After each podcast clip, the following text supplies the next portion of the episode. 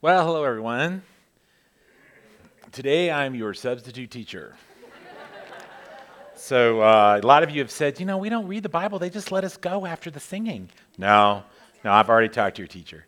Um, but it is, it, is a, it is a pleasure to be with you today. Um, we're going to continue in the series, uh, and now it's going to seem like we're not, right? So, we're going to continue in the series of Elijah. Now, just like previously in the series of Elijah, we found out that there was something Elijah was going to do. Remember, he had to uh, anoint some kings. One of the kings was the king of Syria, okay? Uh, Hazael. He's supposed to anoint this king. Well, we're going to find out in this particular episode that he, which really did happen, these aren't just stories. This stuff really happened. They're written like historical accounts. This is not mythical because no one would write it the way he's about to read it, okay? It's really happened. But long story short, uh, that's what was supposed to happen. In this particular section, you're going to be puzzled because it's a series on Elijah. So it's what should have happened, uh, but there's no Elijah in this 20th chapter. He's not mentioned in this chapter. So in the past, he's supposed to do something with a Syrian king. You're not going to hear about that Syrian king. You're going to hear about another Syrian king. And you're going to hear about somebody who doesn't quite do what he was supposed to do with that Syrian king in order for Elijah to have anointed the correct one. But we're going to take a look at that passage. Now, uh, to read it, we have, uh, we've spared no expense. Uh, we've flown him in from, I think, Airport Road. And uh, he's going to present to us uh, the 20th uh, chapter of Kings, First Kings.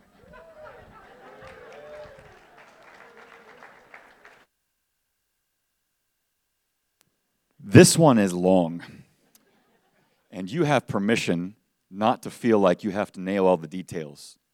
You won't. That's why we have him preaching this moment. Um, so if you want to stand, you can, and if you want to, if you feel like you've, if you ran a 10k yesterday, or you feel like you ran a 10k yesterday, we would entirely understand if you kept to your seat. But if I might add a little color, at the beginning, at, towards the end of the first Star Wars prequel, there's a fight between Darth Maul and Qui Gon and a song that John Williams wrote called The Duel of the Fates. And there's an ostinato at the bottom of that whole song doing this. Push play, bring it down to 15 dB, and hear 1 Kings chapter 20. Ben Hadad, the king of Syria, gathered all his army together. 32 kings were with him, and horses and chariots. And he went up and closed in on Samaria and fought against it. And he sent messengers into the city to Ahab, king of Israel, and said to him, Thus says Ben Hadad, Your silver and your gold are mine. Your best wives and children also are mine. And the king of Israel answered, As you say, my lord, O king, I am yours and all that I have. The messengers came again and said, Thus says Ben Hadad, I sent to you, saying, Deliver to me your silver and your gold, your wives and your children Nevertheless, I will send my servants to you tomorrow about this time, and they shall search your house and the houses of your servants and lay hands on whatever pleases you and take it away. And then the king of Israel called all the elders of the land and said, Mark now, see how this man is seeking trouble. For he sent to, him, sent to me for my wives, my children, and for my silver and my gold, and I did not refuse him. And all the elders and all the people said to him, Do not listen or consent. So he said to the messengers of Benhadad, Tell my lord the king, all that you first demanded of your servant I will do, but this I cannot do. And the messengers departed and brought him word again. Benhadad sent to him and said, The gods do so to me and more also, if the dust of Samaria shall suffice for handfuls for all the people who follow me. And the king of Israel answered, Tell him, let not him who straps on his armor boast himself as he who takes it off. When Ben Hadad heard this message, as he was drinking with the kings in the booths, he said to his men, Take your positions. And they took their positions against the city. And behold, a prophet came near to Ahab, king of Israel, and said, Thus says the Lord, Have you seen all this great multitude? Behold, I will give it into your hand this day, and you shall know that I am the Lord. And Ahab said, By whom? And the prophet said, Thus says the Lord, by the servants of the governors of the districts. And then he said, Who shall begin the battle? And the prophet answered, You. And then he mustered the servants of the governors of the districts, and they were 232. And after them he mustered all the people of Israel, 7,000. And they went out at noon. While Ben Hadad was drinking himself drunk in the booths, he and the 32 kings who helped him. The servants of the governors of the districts went out first, and Ben Hadad sent out scouts, and they reported to him Men are coming out from Samaria.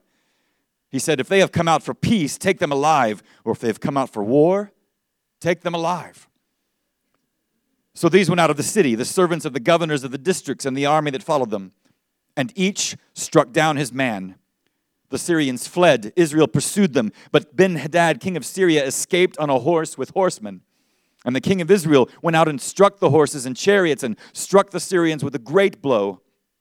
And then the prophet came near to the king of Israel and said to him, Come, strengthen yourself, consider well what you have to do, for in the spring the king of Syria will come up against you. And the servants of the king of Syria said to him, Their gods are the gods of the hills, and so they were stronger than we. But let us fight against them in the plain, and surely we shall be stronger than they. And do this remove the kings, each from his post, and put commanders in their places. Muster an army like the army that you have lost, horse for horse, and chariot for chariot. And then we will fight against them in the plain, and surely we shall be stronger than they. And he listened to them, their voice, and did so. Everybody breathe. Here we go, second half. In the spring, Ben Hadad mustered the Syrians and went up to Aphek to fight against Israel. And the people of Israel were mustered and were provisioned and were against them. The people of Israel encamped before them like two little flocks of goats. But the Syrians filled the country. And a man of God came near and said to the king of Israel, Thus says the Lord, because the Syrians have said, The Lord is a God of the hills, but he is not a God of the valleys. Therefore, I will give you all this great multitude into your hand, and you shall know that I am the Lord. And they encamped opposite one another seven days. And then on the seventh day, the battle was joined. And the people of Israel struck down of the Syrians 100,000 foot soldiers in one day, and the rest fled into the city of Aphek, and the wall fell upon 27,000 men who were left. Ben Hadad also fled and entered an inner chamber in the city. And his servant said to him, Behold now, we have heard that the kings of the house of Israel are merciful kings. Let us put sackcloth around our waists and ropes on our heads and, and go out to the king of Israel. Perhaps he will spare your life. So they tied sackcloth around their waists and put ropes on their heads and went to the king of Israel and said, Your servant Ben Hadad says, Please, let me live. And he said, Does he still live? He is my brother. Now the men were watching for a sign, and they quickly took it up from him and said, Yes, your brother Ben Hadad. And then he said, Go and bring him. And then Ben Hadad came out to him, and he caused him to come up to his chariot. And Ben Hadad said to him, The cities that my father took from your father I will restore. And you may establish bazaars for yourself in Damascus, as my father did in Samaria. And Ahab said, I will let you go on these terms. So he made a covenant with him and let him go. And a certain man of the sons of the prophet said to his fellow at the command of the Lord, Strike me, please. But the man refused to strike him. And then he said to him, Because you have not obeyed the voice of the Lord, behold, as soon as you have gone down from me, a lion shall strike you down. And as soon as he had departed from him, a lion met him and struck him down. And then he found another man and said, Strike me, please. And the man struck him, struck him, and wounded him. So the prophet departed and waited for the king by the way, disguising himself with a bandage over his eyes. And as the king passed, he cried to the king and said, Your servant went out into the midst of the battle, and behold, a soldier turned and brought a man to me and said, Guard this man. If by any means he is missing, your life shall be for his life, or else you shall pay a talent of silver. And as your servant was busy here and there, he was gone. The king of Israel said to him, So shall your judgment be. You yourself have decided it. And then he hurried to take the bandage away from his eyes. And the king of Israel recognized him as one of the prophets. And he said to him, Thus says the Lord, because you have let go out of your hand the man whom I have devoted to destruction, therefore your life shall be for his life, and your people for his people. And the king of Israel, he went to his house, vexed and sullen, and came to Samaria. This is the word of the Lord. Thanks be to God. You may finally sit. Thanks. As Steve Brown, a pastor, said before we uh, talk about God, let's talk to him. Let's pray. Well, Father, wow, we can call you Father. That's really great. That is such good news that through the Holy Spirit and through your saving and adoption, we can call you Father. You're going to bring us home, and you've made a home inside of us. And while we're in there in this world that's like, ugh, I know you didn't mean it to get that way. Sorry about that. Forgive me for my portion of making the world that way. But together, let's remind each other not how clever the slides are or the speaker, but that still small voice. Get things out of the way through this message and through the songs and, and through our table together in just a little while. To get the noise out of the way to hear your still small voice that reassures us that we're okay and you're on the way.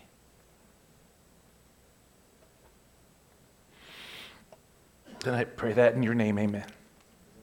All right. Okie dokie. Right, So they always said, so what's the hardest part of doing this up here? It's making sure you know when the clips come. Okay, so here's that right there. But let's get rolling. Um, all right. So uh, yeah. Oh, how, hey, groovy title. We got to get the groovy title again. Could you get my groovy title first slide on that one? Right. God loves the wicked to death. I'm not just trying to be groovy. That actually is true.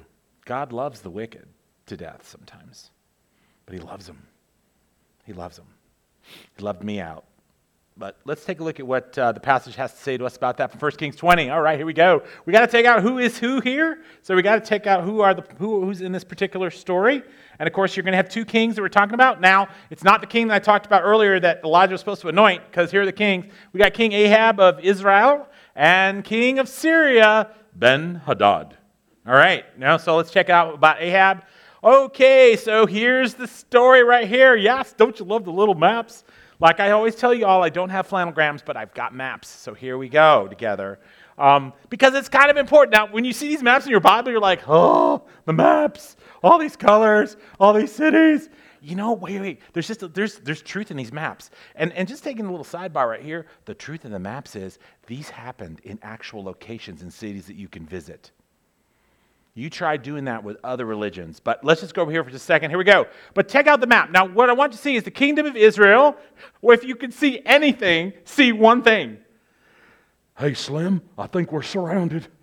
Yeah, they are surrounded. Now, you may say, oh, yeah, it's like being surrounded by like Montana and Idaho and all that. No, no, no, no, no, no, no. These colors that you see represented, especially the one, I mean, look at this Moab, Edom, Philistines. Oh my goodness, they're like totally surrounded. Look, these folks should never have made it. I'm telling you, Christ coming through this line, see, that's the deal. Yes, uh, the, the, Israelites are, are wonderful people and they're chosen. I get that. But really, it's the story of Christ from the beginning of creation pulled through these people up to the cross. Okay? It's got to get through here. If, if they fail, Christ's line doesn't come through there, right? So this is really important to know that they're surrounded. Now, the kind of cool looking green up there in the upper right, the kingdom of Aram Damascus is Syria. Now, this is not ah, Syria. This is Syria. Now, if you notice, ah, Syria is up on top of that because what I didn't want to show you because the slide doesn't fit it is a giant empire behind them. And the only thing that's between them and ah, Syria is Syria. It's different. Assyria, I could not even show you slides of what the Assyrians do. It was awful. You know, when it says, you know, the Assyrians came in and they carted off the people, they took them into bondage and took them. Okay, they're giving you a really laundered version of what the Assyrians do. Okay? So in between, we've got Syria and a lot of kingdoms that really don't like him. So, yes, back here, Elijah was being told, we've got this plan here. We're going to be anointing, he was told by God, through the prophet Elijah. We're going to be anointing the Syrian king because it's going to be important for your people, Israel, because there's some history coming in just a few years and hopefully some protection. But protection the way that God wants it done. We have plans, but Lord God, help us choose the plans that God wants to do in our lives. Because when we take hold of the wheel, well, you're going to see. Okay, where's the next one? Oh, yes. King, yeah. So, King Ahab, listen.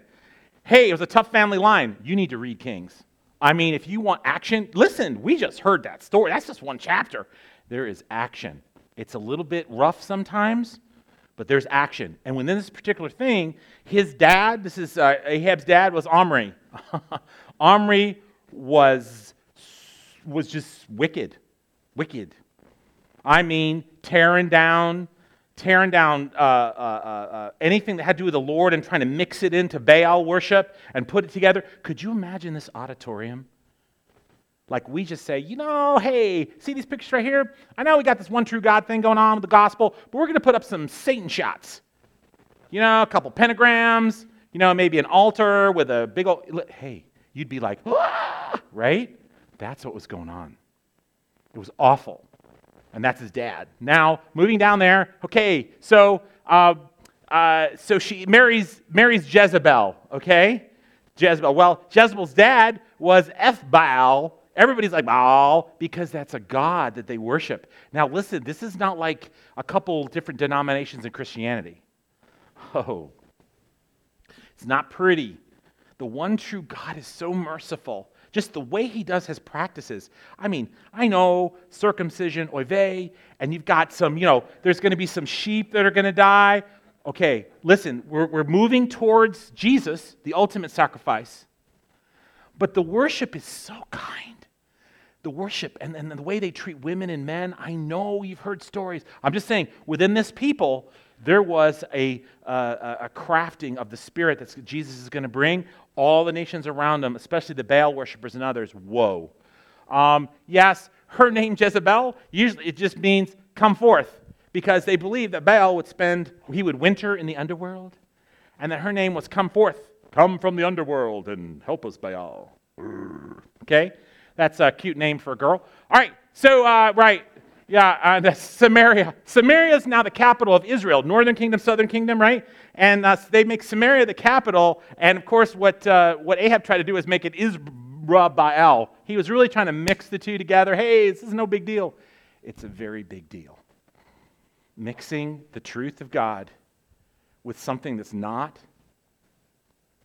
it's a very big deal. not just then. So, God help us, right?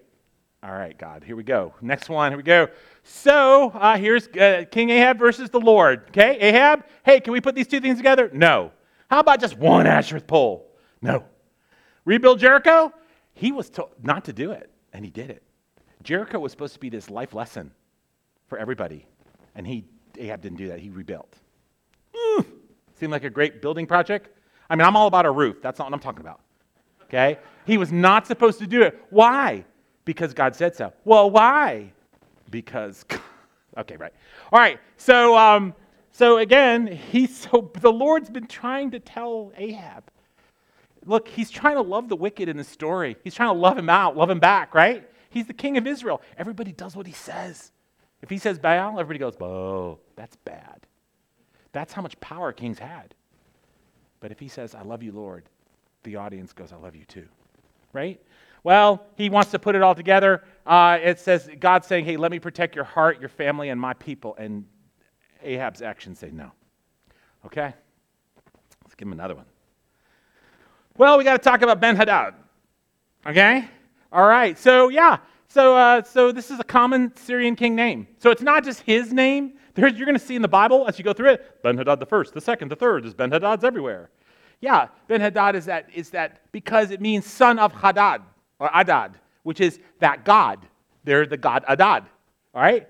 Now, here's the deal, right? Hadad is the God of thunder and storms. Okay, rewind the tape. Do you remember Elijah and the prophets of Baal? Do you remember?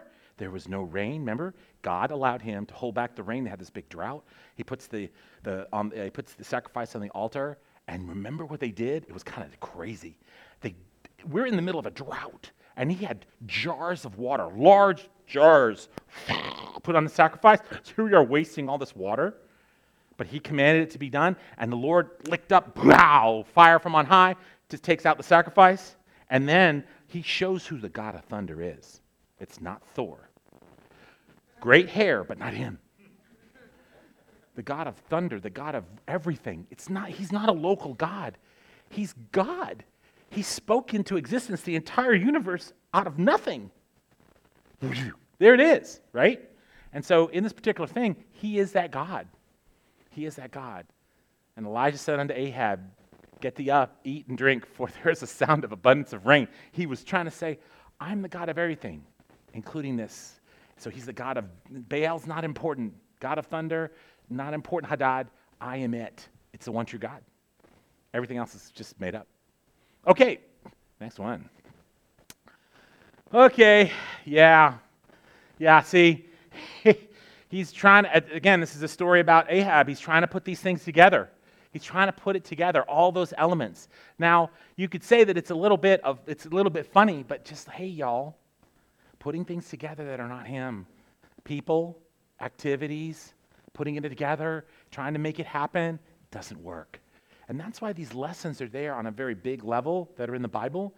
Yes, they're levels of their history, the things that actually happen, but they speak to your heart. Really, read it. Don't believe some husky guy up here.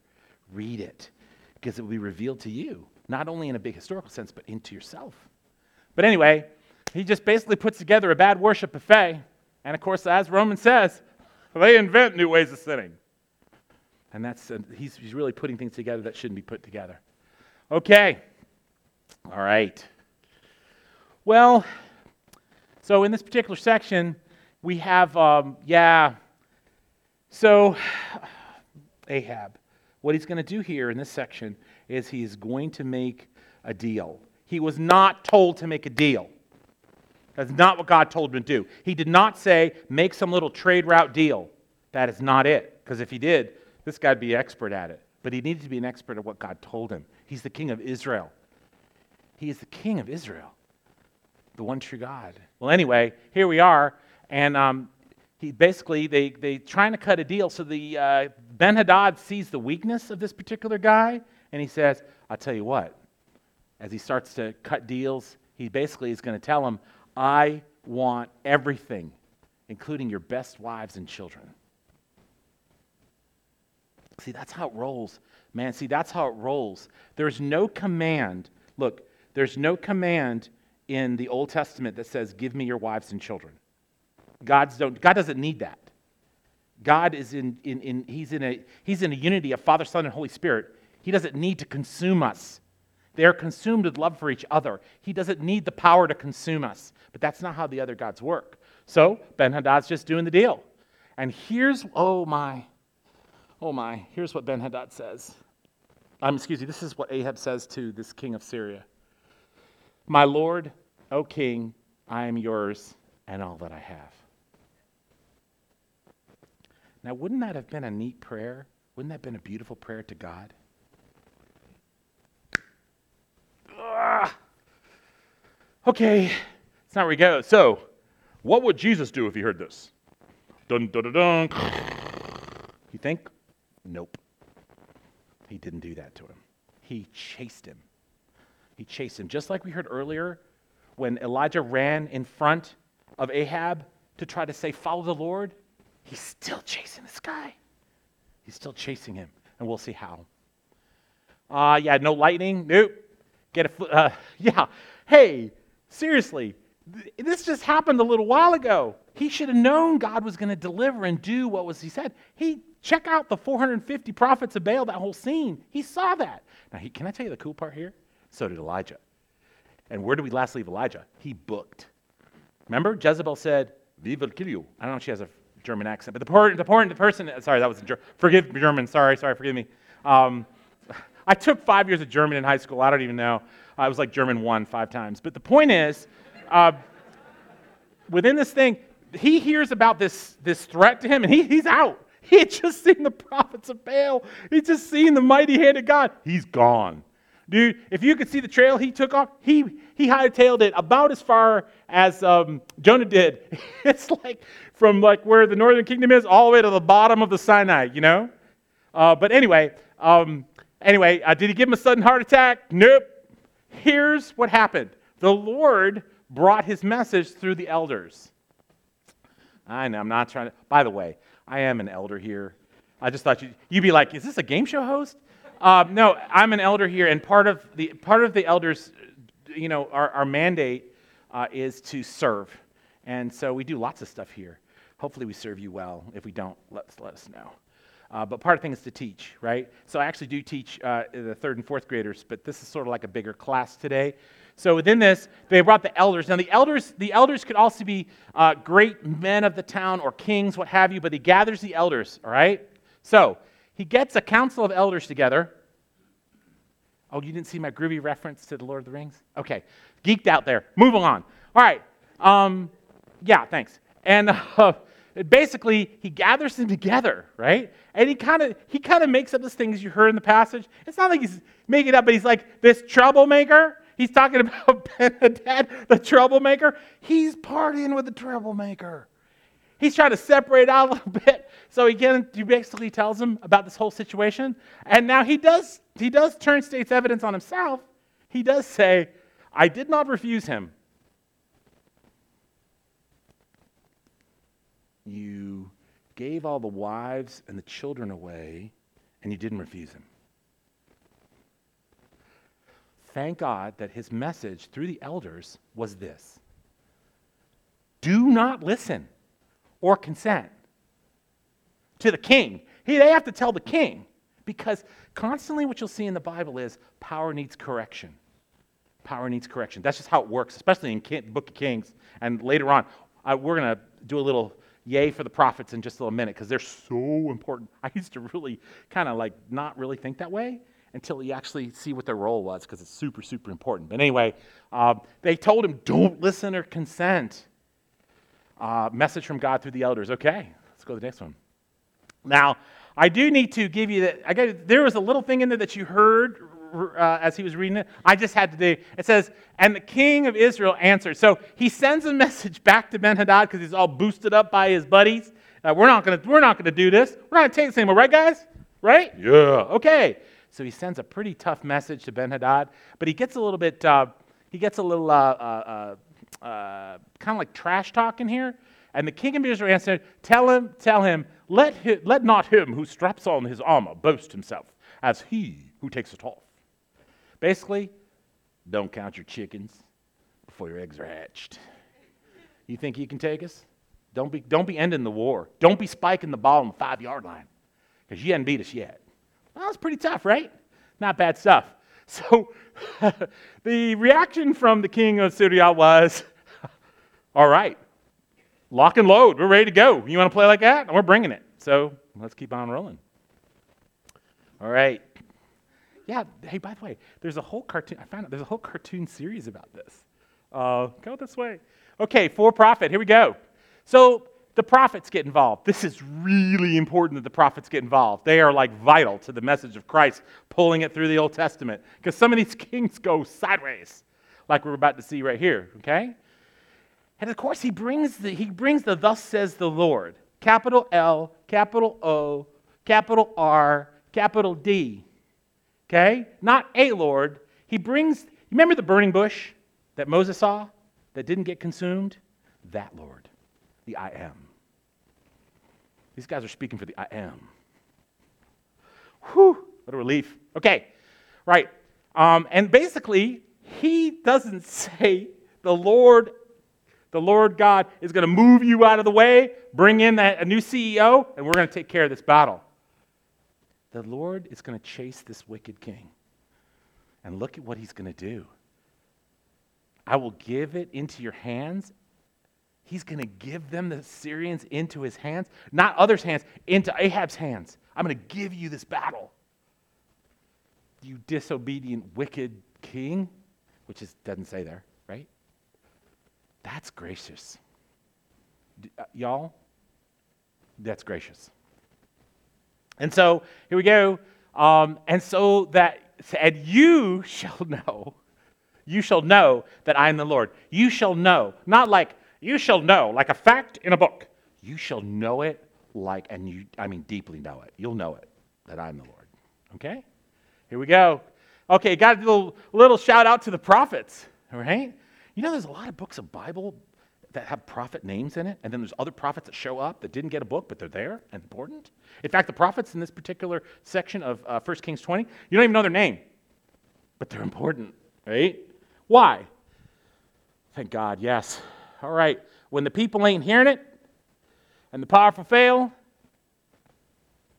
they bring God's word that sets things right. They do. Read them. Some of the messages are difficult. Some of the messages are, are whatever, not difficult, whatever. But the prophets are there as the powerful instrument of God when the powerful really start doing things that are not so good, right? And that's why they get so much print because they're important. And, and, and, and. That's why Jesus encompasses that role of prophet and king. He, he, he encompasses it because it's so vital. It was vital to the message of the cross as well. So thank you, prophets. All right. But wait, there's more. Well, you know, here's the kind of a puzzling portion. Again, this is the part where you go, if you were making this up, you know, people say, well, the Bible was made up hundreds and hundreds and hundreds and hundreds of years. I'm telling you, I don't know when they wrote this particular section in First Kings, but they're really writing it like this is just what happened. I'm just going to give you the details, whether they look funny or not. And so basically, Ben Hadad is so confident. Uh, he's been drinking. It's noon. Okay, it's noon. So he's he's he's he's getting lit at noon. Okay, and uh, he's drinking himself drunk. Right. So um, so he sends out he sends out some scouts, and you know what a scout is? Not like a boy scout, but if those of you were in the military, that's a rough role. You're the scout. You go out. There's no air cover. You're going to quietly check out to see, like, you're going to look at the enemy, see what's going on, and then you're going to, like, take notes or remember it and get back to headquarters and let them know how things are going. How bad does it look out there? How powerful is the enemy? What do we have to do? So he sends them out there. Uh, and he said, so, and they come back and they said, the men are, uh, the men are coming out of Samaria, meaning they're coming out of the capital to meet us. They're coming. Like the, the Israelites are coming, armed and ready, right? Here's what his response was. Now, you laughed. I heard you. I heard you when he read it. You laughed. Some of you did. When it said, This is Ben Hadad, king of Syria. He, he said, If you've come out for peace, take them alive. Or if they have come out for war, if, if they one of the commentators felt like in the context of this particular section, it was really just written like he said it drunk. You know? I think if they come out for peace, take them alive. if they come out for war, let's take them alive. I mean, because it was a little, it is puzzling where this went, you know? Uh, okay, all right. So, I listen, the Bible is just, just I'm telling you, it tells, it tells it like it is. Um, okay, all right, so, fast forward a bit. So, the people, so um, there's a battle that occurs. There's a, there's a victory, but it's kind of a small victory, meaning there's, there's going to be actually three battles with Hadad in the, in the upcoming. This is two. They'll see another one in the chapters to come. Yikes. But um, they, they're in camp. So what, they, what this particular section is trying to show is that the Syrians are fairly armed. It doesn't mean that the Israelites are completely, you know, just with sticks. But what they're trying to show is this time, when Benhadad comes for the second battle, he's not just coming to, he, he lost the first one. He waits a year and he's coming with everyone. And he, it is so rich with Syrian army that if you looked at the plain, it would look like, like all the Syrians and then these two little flocks of Israelites. In fact, some of them refer to them as, as not just flocks of goats, but kids. Like, like they're just surrounded. I mean, there's like it's not going to happen. This, this is no way they're going to win this. Um, okay. Now, enter again what is referred to, and the man of God came near and said to the king of Israel, and a man of God came, a prophet came. Because it doesn't look good. A prophet came. Uh, Thus says the Lord, because the Syrians have said, The Lord is a God of the hills, but not a God of the valleys. Therefore, I will give all this great multitude into your hand, and you shall know that I am the Lord. Second time we hear it. You shall know in this battle, in the second battle, you'll also know it as well. See, again, like I've said before, what, the, what man does is he takes gods, right? And he compartmentalizes them, puts them in little boxes to serve him. And so, and that's not our God. He is not a tame God. You don't put him in a box. He made the box. Okay? Um, but this being said, they believe that he was a god of the hills because in this particular region of Samaria, like the capital of Samaria was built on a really high place, right? And had all this ringed around the city. They always want to build in high places. And if you look in First Kings, uh, and the first and second Kings, they always, uh, the Israelites would build their temples and their places on high places. You'll see the high places. They would build the high places. Not just the pagan temples that they would try to copy, but also God's as well. So Samaria, the, the capital, was built on a high place. Um, oh, could you go back to my high place thing? I'm almost done with I promise. Uh, yeah. And what they, so the, the Syrians thought, well, he's just the God of the hills. So what we're going to do is we're going to fight him in the valley because evidently their God will be too chicken to come down into the valley, right?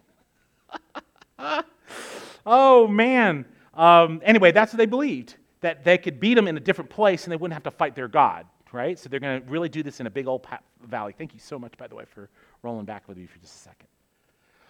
Okay, well, the battle, this second battle goes down, and you heard some of the stats, statistics, 100,000 100, in a day. Well, do we know the actual count of say there's 100,000 could mean in Hebrew? Look, what are they trying to say? I might have been a body count. They wiped them out. And those who are running, they run to Aphek, which was a little city. Uh, if I had the map, so if, uh, if Syria on top of them looked like that, it's, it's that bordering city. They ran, they ran home. They figured they'd be protected across the border. They go home into this walled city. All the walls collapse on top of people. This is a pretty big victory. I know there's death involved. This is a rough time. Okay? But this is a big victory. But then here comes the big compromise. Okay? Now roll back in time. Over here, remember? My brothers and sisters, was Ben Hadad to be anointed chapters before by Elijah? No. So, what was Ben Hadad's likely ending? If you're not going to be anointed, 127,000 are dead. Does the king deserve to die, or should we give him a break? Look, I'm not trying to put this in human street terms. There's a wisdom of God here that does exceed. I know we're talking about death and people, I get it. But in the love of God, this is what's going to happen. I'm just giving it to you like it is. But here we are. Um, uh, so here he goes. He's going to make a covenant with Hadad. Who are we to make a covenant with? Frank, well, stop. Who made a covenant with us? If you're going to do any covenants, why not go to the Lord and say, I have this, I have the king. What do you want me to do with him? What do you want me to do with him? I'll do whatever you ask. Or get counsel from the elders. What do we do with this king? He doesn't see it. He sees it as a business opportunity. Oh! So here he goes. Yeah, there they are. Here's Bathsheba. Your life. So he's going to get the third word. Third word from a prophet. That I'm going to do the most loving thing that I could do for you right now. The New Testament speaks to this as well. I'm going to give you over. If this is what you want, I will give you over to it. Just understand you're going to die. It's going to kill you. By my hand, other people's hands, it, it, I'm going to give you over to your sin. That's a hard word, right? It's a hard word, but that's really what's being said here. Your life shall be for his life. You're, he wasn't supposed to spare him. At least he was to bring him to God. What do I do? Um, and so, again, at this third word, heavy duty message from the prophet, what would you, I, I, let me not say that. What, what I, I, pray that I would be at least driven to my knees when I get a heavy message. Have you ever gotten a heavy message? I'm not talking about some audible thing, but a message from the Lord that you know is from God. It's heavy, it's big. It should bring you to his to him, bring to your to his throne. Go to his throne. Go there. He doesn't go there. Instead, he's vexed and sullen. Vexed. Oh, that word. It's nice, but vexed is deeper than annoyed. He is troubled and does not like it. God told me this, I don't like it. I like my plan. Now you're going to threaten me? It's that sullen, vexed, or grumbling, right? That's where he is right now. And of course, we'll see in subsequent chapters where this goes. So, what's the story about? Now, here's what happens when we get into a, a wonderful time together, right? I, it happens to me too, okay? This message is not don't be an Ahab. Don't marry, don't marry a Jezebel. You Jezebel. When they say that, they have no idea what they're saying. Jezebel was powerful and wow.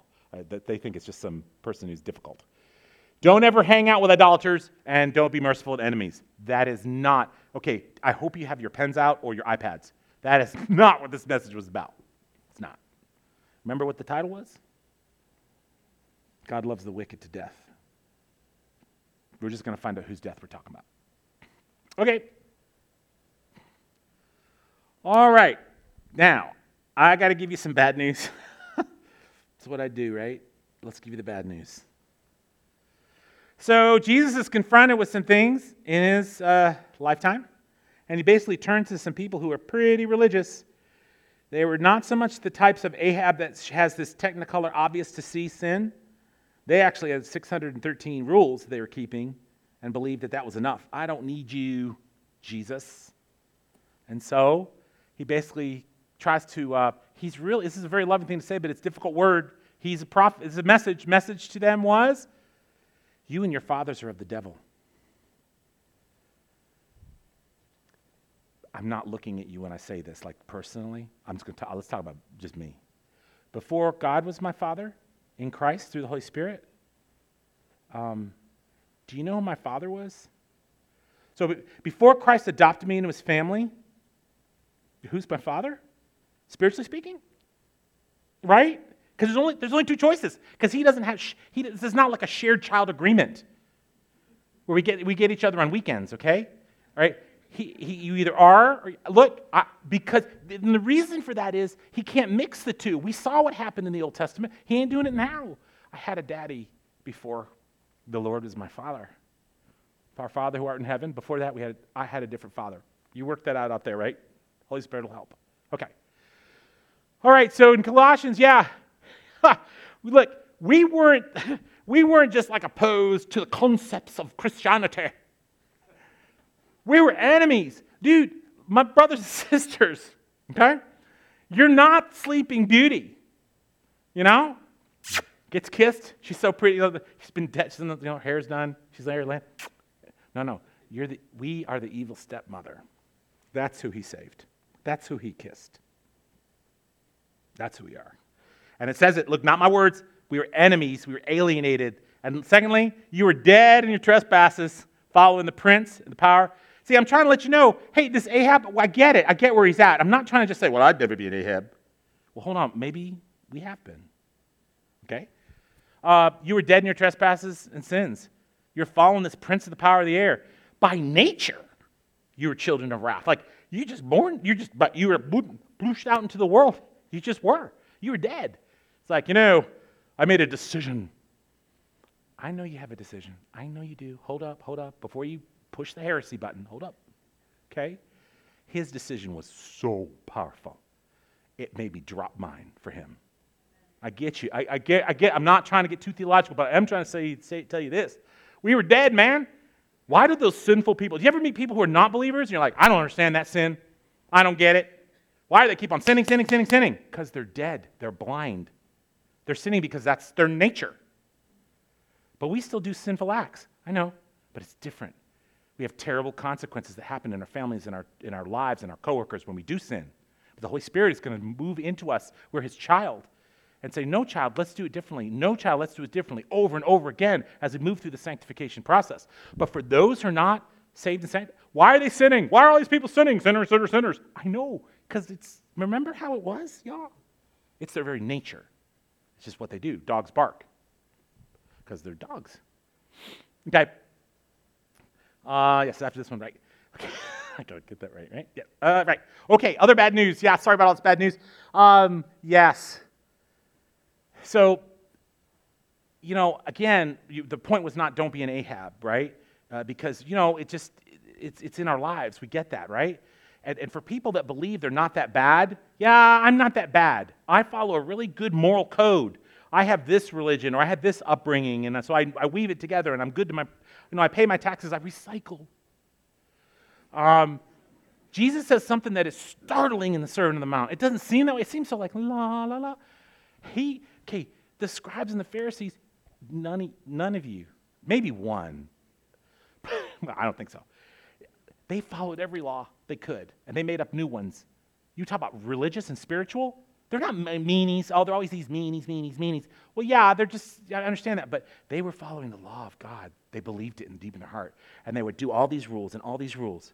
And he says this For I tell you, unless your righteousness exceeds that of the scribes and Pharisees, you'll never enter the kingdom of heaven.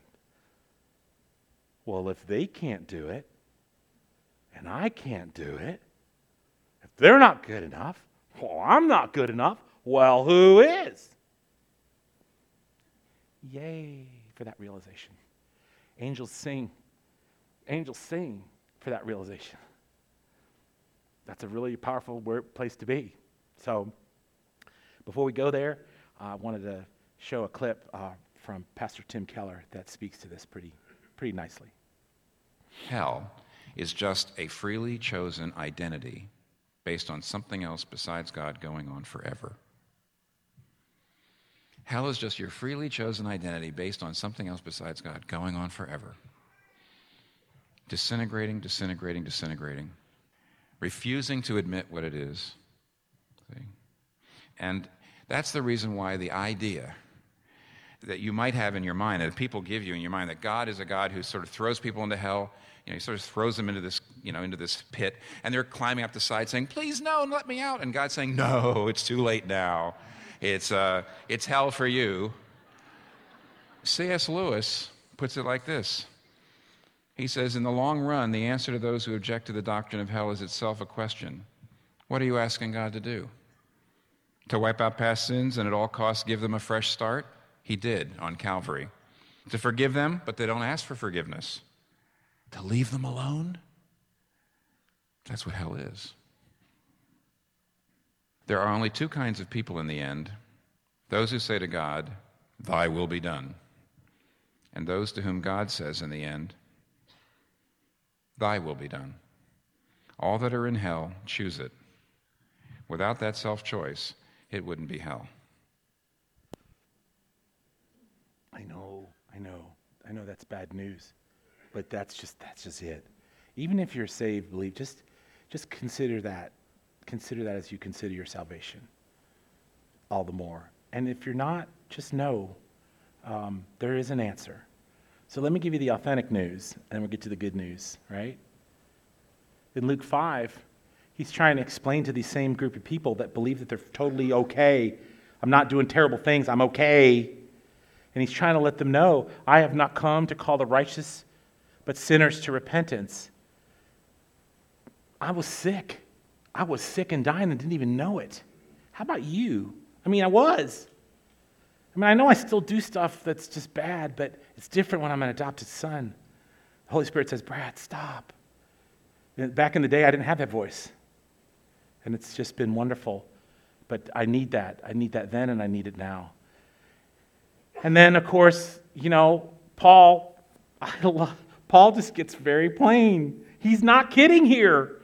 He's not kidding. He's not trying to be like, you know, self effacing or put down myself to make a bigger point. He just basically lays it out. The grace of our Lord was poured out on me abundantly, drenched me. Along with the faith and love that are in Christ Jesus. Here's a trustworthy saying that deserves full acceptance. Christ came into the world to save sinners, of who I am the worst. Stop looking for Ahabs. Stop. Stop looking for Ahabs. They'll come. They'll be there. Don't worry about it. You don't have to look for them, right? How about this? I'm the worst. And now I'm the most loved in Christ. Yay. All right, roll it. Oh, yes. Oh, of course. Yes, right. This is the note. All right, so we're going to show uh, uh, you know, God, uh, that God loves sinner, uh, excuse me, uh, God loves the wicked to death with this particular scene that uh, should be somewhat familiar. You have paid the price for your lack of vision.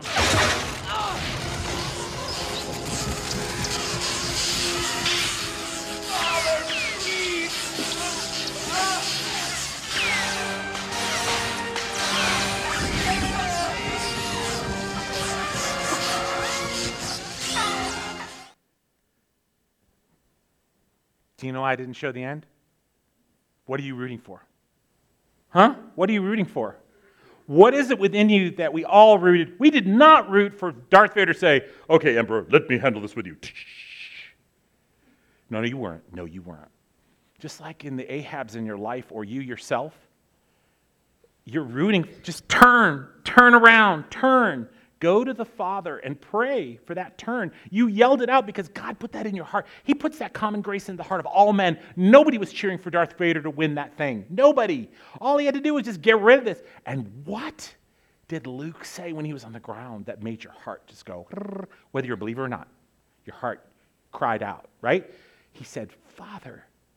He called out to the Father because he couldn't do anything. Beautiful. And, and we all wanted to see Darth Vader turn that, right? And God put that in your heart, either now as a believer or now as you're wondering, right? Or you have Ahabs in your life. Pray, bring the, they don't know they don't know how to go to God. I know they're yelling at God and give me 15 reasons why. They don't know. Go in the closet. Because if you're getting like assailed and yelled at, just go to the closet and pray for them. Because that's what we're all rooting for, right? So, my God, we need some good news. Out for the redemption of Ahab's in your life, Ahab's in your mirror. Okay, here's the good news. 1 Peter 2, right? But you're a chosen people, royal priesthood, a holy nation. What else can I say? God's special possession. You're now the people of God. Hallelujah. Let's give him another one. I think there's another one. So, what is this all about with this Ahab stuff and getting y'all through that whole chapter? It's, it's really not about don't be an Ahab. It's listen to a different voice. Listen to what we found out earlier that Elijah needed after he, he kind of got scared and he went and the Lord just showed him mighty power, but he said, I'm not going to overcome you with power. I'm not going to overpower you. I'm not going to destroy you. I know you feel like I should. People think God does. But what does he do instead? He brings a still small voice. Make me your king. You're my bride. Come sit with your father. And do you like your new home? That's what we're going to hear. That last one, we hear all the other ones. John 17, I made known to them your name, and I will continue to make it known. This is a prayer right before the cross. This is a, cro- this is a prayer of Jesus Christ right before the cross. What's his last words? You know, like, hey, make this easy? No. He says this, he, he speaks out on our behalf like a, like, a, like, like, a, like our Lord God. I've made known to them your name. He's praying to God, and I will continue to make it known that the love with which you have loved me may be in them and I in them. That will change my old heart. God loves the wicked to death, his son's death, so that we may have life. It's the only way. So, we're going to pray, and we're going to have a little dinner together that Christ said that we will remember him through. So, let's pray. Well, Father God, whew, thank you. Thank you so much. Thank you for what you've done for me and my brothers and sisters and what you're about to do, what you're about to do in the lives of others. But um, we're just grateful that we can call you Father. We love you and need you, but you love us way more. Um, bring us to the table. And it's in your name, Jesus, we're praying. Amen.